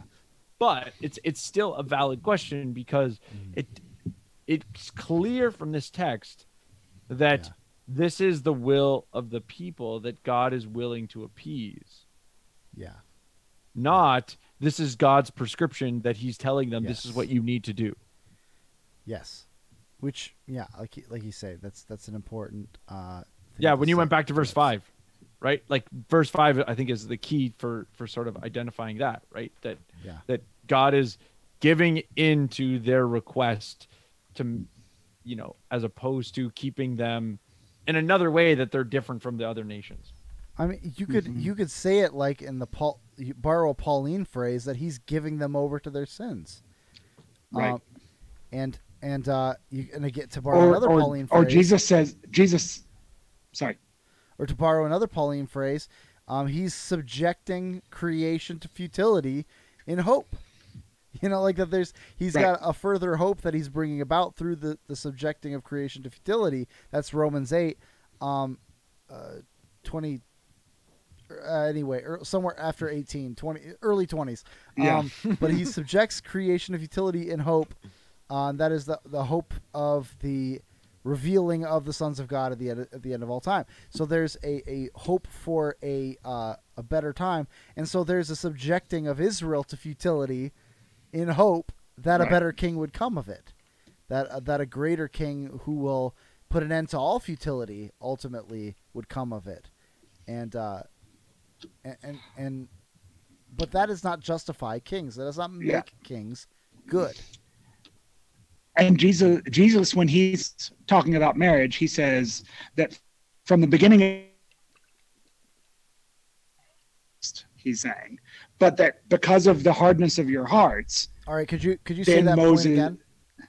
I Oh, uh, did I did I lag?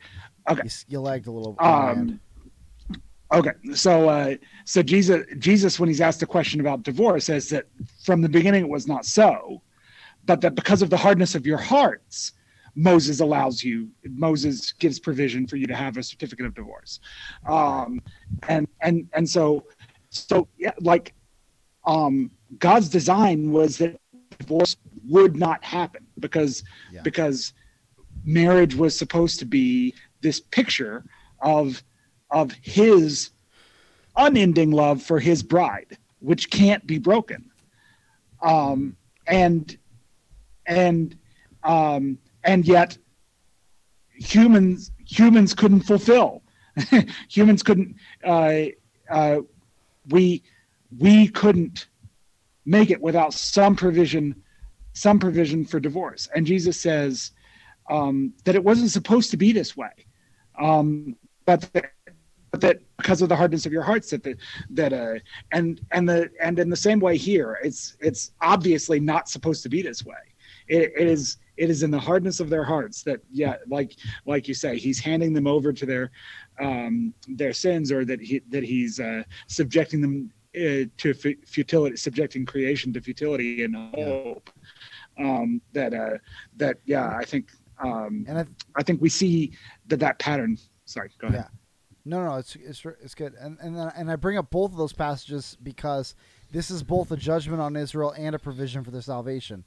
It- it- Correct. we we find them both at once, in the same way that we find that in Romans. Is that this is both a judgment on Israel. They are going to have a king, and their first one is going to be particularly terrible.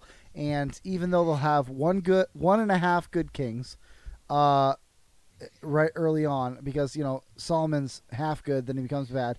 They will have a long, almost unending march in both the North and South Kingdom of terrible kings as a result of this decision, um, and it's it's a it is a judgment, but it also is also the provision for their salvation because that's the way the Lord works. Is he he allows sin for both the purpose of his better purpose and also be, as a judgment for our hard hearts, like you say. And uh, and yeah, is is this a, enough on this first passage? I, I feel like we've got a lot more passages. yeah and to just to. in case in case anybody in case anybody is is remembering in the last episode or the one before where i uh, mentioned that um that Location. saul is that saul is crowned at at gilgal um Yeah. this is this is not saul's crowning here Right. um his crowning is in uh first samuel 12 and uh Yeah. and verses uh and, and uh, chapter 11 verses 14 and 15 set the um Oh, set sure. the scene for what's going to happen in verse 12 and that's his actual coronation so if i if i said if i s- if i said gilgal is where they asked for a king i don't think i did but if i did say that then that was a mistake it's where it's where saul's actually crowned um and, Well, and you the can see that later in the Check the later in records. this see if you think lied you- about that as well. I think you might have referenced uh, First Samuel eight, but I'm not sure. But I do. Oh, I remember when okay. I was listening, I was sort of like, but you might not even reference First Samuel 8. But my inclination is when I hear about King, you know, Saul becoming the Right. king, I go. and I might, 8. I might, I might have, I might have, and I, and I certainly, I certainly, uh, I, I said, I said, if you only read First Samuel eight and Hosea nine, then you might get this idea, and and no, you would need, you would need uh, First Samuel 11, 14, and fifteen, I guess, um, to to actually fill in, fill in that that's where. Uh, It's all good. uh, that that's where Saul was Saul was crowned. So you wouldn't. Uh, um, so that that Uh. part I remember saying that, and that part at least couldn't couldn't have been true. Um, but uh, so so I wanted to I wanted to make that make that clear since we're here now uh, that uh, Yeah. um, that Yeah. yeah you need you need So- later in the book to to fill in that detail. So, so Joel, do you want to still t- still look at Romans 13? Do you think we've covered that already?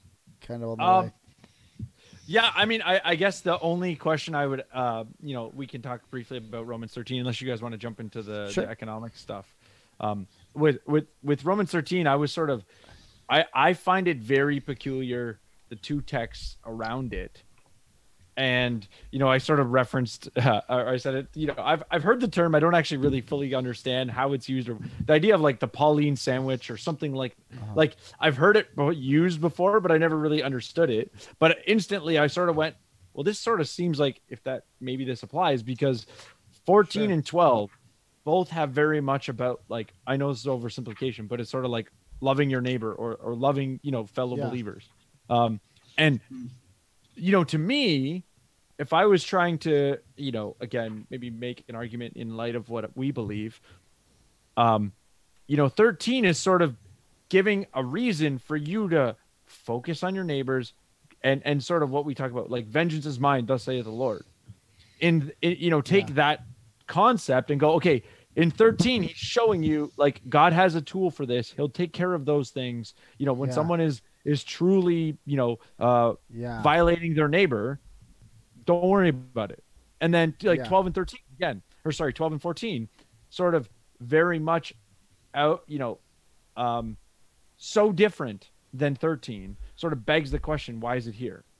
yeah. right? Like, I, why not the end of the chapter or the end of the, the book? Yeah, that's a that's a really good point. and I think uh, the the the principle the uh, when I think of the principle of the Pauline sandwich, it's it's best seen in uh, 1 Corinthians twelve through fourteen, uh, where you've got basically you know you've got um, discussion on in twelve chapter twelve discussion of the of the spiritual gifts, um, chapter fourteen discussion of the spiritual gifts, smack dab in the middle you have that chapter thirteen on love and it both comments The marriage on- one, right? yeah, it both comments. It both helps us to understand Romans thirteen. The fact that it, it comes in the midst of this section on the spiritual gifts that needs to affect the way we understand the chapter, and also the chapter kind of reflects on the rest of of it. Um, you know, it's kind of like the biblical. Uh, in biblical scholarship, there's this concept of the chiasm, which we're actually gonna. I, I've been studying the next section of, of Revelation, and we're gonna see some chiasms coming up very soon. Um, but basically, the way that works is kind of like there's two parallels, then two parallels, then two parallels working into kind of the middle. And so sometimes there's just the two and the one. Sometimes there's three levels. Sometimes there's even four levels. But in this case, we would have in both in 1 Corinthians 12 and here in Romans 12 through 14, you have just a two level chiasm. You have spiritual gifts and love. And here you have love, as you've been pointing out, like love, government. And I think that's something that I would say uh, that is kind of, I, th- I think that is something that's valid to see. Um, I haven't, I guess I haven't thought about that. Last week I mentioned how I don't, I, I don't think I've, I'm as comfortable with the, the uh, interpretation of like um, that Romans 13 is just saying turn the other cheek when it comes to government. Um, but I think what you're saying isn't that. It's something much. Uh, I think. I think that's actually something probably worth worth um, considering. Because, like, yeah, like you said, we're right here. It starts with this commandment to, um, you know, to be to offer up your your yourself as a living and holy sacrifice, to God, present your bodies, and so it's basically saying this is our life, and the way we do it is by not being conformed to this world, but being transformed by the renewing of your mind. Um, and then it immediately starts talking about um, uh, grace within the church. That we all show grace in using the spiritual gifts right here. And then love. Uh, love must be free of hypocrisy. Some places say, let love be genuine. Um, and, and detest what is evil, cling to what is good, be devoted to one another in brotherly love. Like, yeah, there's there's love, love, love, love, love. Bless those who persecute you, rejoice those who rejoice. And then, as you well, said, you especially come- the bless those that persecute you part, right? Like Yes. it's it's essentially Mhm. like you know, let God take care of that. It- it- you know, Right. subtly like well, that's not, and then and explicitly, never take your own revenge is is uh, what the, Yeah. how this translation reads it. Never take your own revenge, beloved, but leave which room for the it's wrath of God, for it is we written. that it's right. I, yeah, I, I mean, the NASB is essentially where if you if you take a Greek class, um, and you and you just for a sentence or two, you just look all the words in the lexicon and just plug them in and go, I'll smooth this out later, um, and then forget to smooth it out later. That's the NASB. It's just a whole translation of that.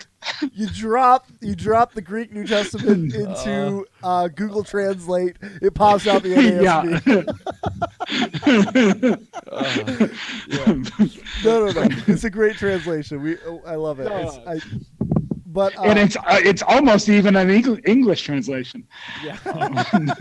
but uh, but yeah, le- but um, here it is right there. Vengeance is mine, as you say, verse nineteen. I will repay, says the Lord. Um, and, and there's even this. Yeah, do not be overcome by evil, but overcome evil with good. In verse twenty-one, Mhm. and then it goes into this of like and and, and so i think what i was rejecting before was this understanding of this i- of submitting to the government is how we reject evil with good or how we turn the other cheek. I don't think that that's a, a valid interpretation but what you're pointing out is this is the way that god this is like in the midst of it he's saying vengeance is mine i will repay. And he says this is the means or a means by which i'm going to accomplish that. And i think that's a that's probably a valid interpretation. I'm, I'm gonna have to think about it some more um Yeah, I mean, it's just yeah. something that's sort of been stirring more and more because, like, I mean, again, as like the backyard scholar, you know, Bible, you know, scholar, it's just like, what's the context, right? That that's like Yeah. the default question that, that you always just like, okay, if I take that approach, what, you know, where does it fit in in the bigger and bigger context, right? Like, yeah you know how many people just chop up a verse like you were referring to jeremiah 29 right? Like the Jer- the the i sort of referenced at the time jeremiah 29 11 but in the greater context that verse is really really good if you understand the context.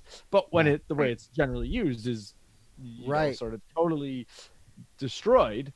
And and and here right like for me especially because you know so many people just look at romans 13 completely in isolation and and I mean, I'd have to go look at you know, there's a I can't remember the other. There's a smaller chunk in is it Peter, First Peter. Um, I haven't sort of analyzed it in the same way. Um, uh-huh. but but am I wrong? Is it? Uh, is it No, I think that's Yeah. First Peter three. yeah, First Peter. I think three. that's First Peter three. Yeah. So honor- I, I haven't thought about the that one emperor, in, in the same way and, and looked at it and, and scaled it out because again, people don't usually pull that text out. Um, and so with this, uh, and again, if you start looking at 14, it jumps sort of right back in to you know the the let's call it uh, relationships within the church. Yeah. Yeah, that's that's a really valuable insight. Thank you so much for that. I, I I'm gonna have to think some more about that. Like that's that that it does the fact that it interrupts the flow of what is clearly relational virtues. Um, to talk about the government, uh, I think that's something that we probably have to deal with more as an interpretive. Um, Well, and and look at the Yeah. way look at the way eight through ten talk about law. It it right up against this this government passage.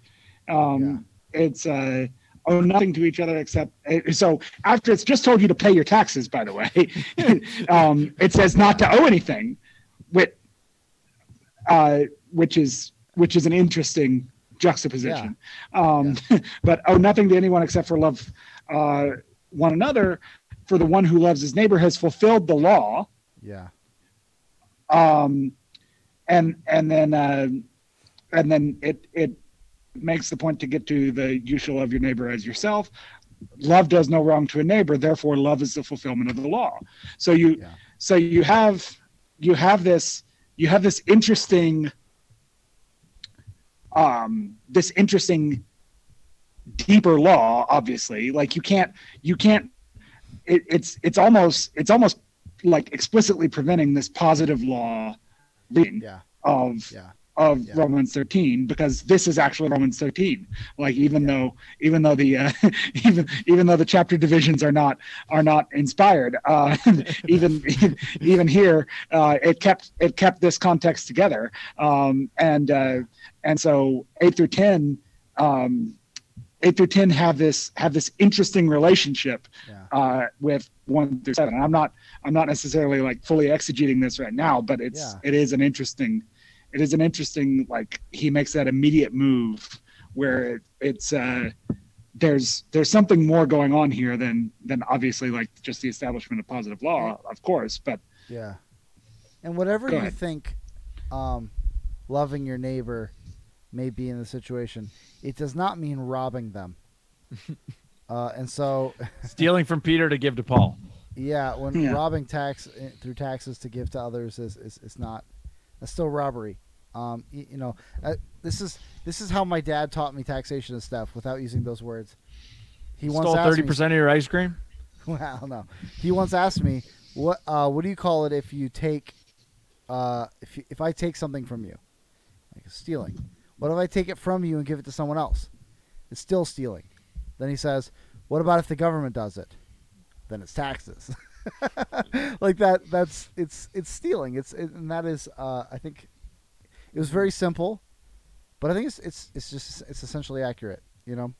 yeah, But, I, I've I- seen a, a meme that's similar where it's like you know describes a whole bunch of relationships and and Yeah. uses the term voluntary. You know what makes this okay? Voluntary, voluntary, right? If it's not voluntary, oh, like if it's sex, it's not voluntary, it's rape, right? Like, eh, and and and vol- you know the key word being voluntary. Oh, what makes taxes not, you know, theft? Magical, Magical fairy, fairy dust. Like, yeah, that's so true. I love that one.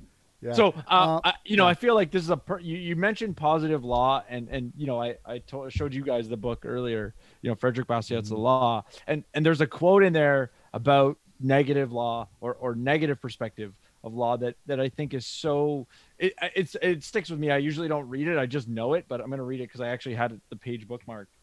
So, this negative concept of law is so true that the statement the purpose of the law is to cause justice to reign. He says it is not rigorously accurate statement, or it is not a rigorously accurate statement. It ought to be stated that the purpose of the law is to prevent injustice from reigning. Hmm. And, Hmm. and I think that's something that for us, you know, from the anarchist perspective or, or from, you know, the voluntarist perspective, it, it reigns so true. But for so many people they don't even you know sort of think about that because as we've been talking about all taxation argue now let's park property taxes because there's a little bit difference there. Not really but to some extent. But in general all taxation has a form of injustice for the claim of being good uh-huh. Uh-huh. right and and most people can if they didn't if they wrestled sort of with that quote okay the the concept of justice reigning versus preventing injustice from reigning you know if we actually looked at the purpose of the law that way or or wrestled with what does that look like um i think a lot of sort of our kerfuffles with the law would would be you know thought about differently or or not exist Yeah. right Absolutely. Good. Um, now, before we move on, um, our friend Patrick has made his entrance into the chat known uh, by uh, stating two things. First, I'm going to go with the second first. No, no, the social contract we all signed makes taxes a okay. and then he sa wrote ducks in liberty. Uh, but of course, the, the big thing that he said, and I think really uh, demands uh, us to take seriously and think about, is he says, but of course, love violates the NAP. After all, love is a battlefield.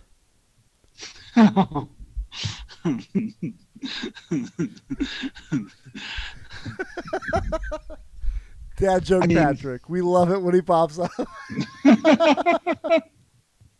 oh right. Oh. Okay. Oh, hey there. This is where Josh decided to cut the episode. So we uh, we're having so much fun with Joel from the Six Cents Report at six at six S I X capital C E N T. I guess you don't have to capitalize it. S uh, R E P O R T on Twitter, um, and uh, you can find them at the Six Cents Report um, on all your favorite podcatchers. Um, I highly recommend them. Uh, great, evergreen. Uh, discussions of theology and uh, uh, great evergreen discussions of theology and economics, um, and especially if, especially for Canadian listeners, but the vast majority of them would, would be relevant to people from Canada or the United States. And as as Joel says uh, in the next episode, um, half their listeners are from the U.S. and and obviously find uh, find some value in that. So, but especially if you're Canadian listener, they're uh, they're an especially uh, good resource talking about uh, giving a giving a, uh better, fuller angle on a lot of the stories that you might see, especially um, in Canada, but but really um, uh, really applicable no matter what country you live in, um, because they're taking uh, timeless truths from Scripture and timeless theological truths and trying to um, apply them um, using strong first principles from Austrian economics. Um, and uh, and since both of those are evergreen uh, and applicable in all kinds of times and places, uh, then the uh, the episodes are also evergreen and applicable in all kinds of times and places. So you'll really appreciate those. And we had so much fun with Joel Nikoloff in this episode um, that we had to cut it in half. Uh, and so uh, be sure to uh, go subscribe to Joel and Darnell at the Six Cents Report uh, in your favorite podcatcher. Subscribe to us in your favorite podcatcher. Um, and then Iowan Cap would kill me if I didn't say. And also, right here on YouTube, and if you're seeing this on YouTube, uh, press all the buttons except the one that resembles a thumbs down. That's a bad button. Stay away from that one. But all the other buttons, including uh, the button on your phone where you call or text a friend uh, and let them know uh, about your favorite anarchist Bible study bros um, uh, here on the Anarchist Bible Study. Um, and feel free to leave a comment uh, here on YouTube if you are here on YouTube, um, uh, or uh, especially if not, then it's anarchistbiblestudy at gmail.com. That's anarchistbiblestudy at gmail.com.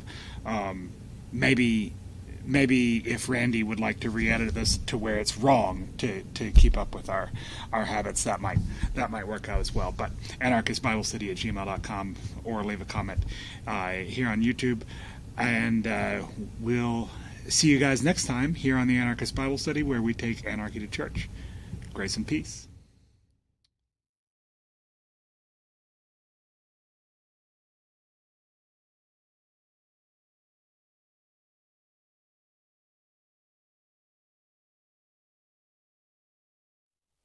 Hey, what's up? It's the Flyover Libertarian Pod. No. Oh my goodness. Oh my goodness. I started giving the wrong intro.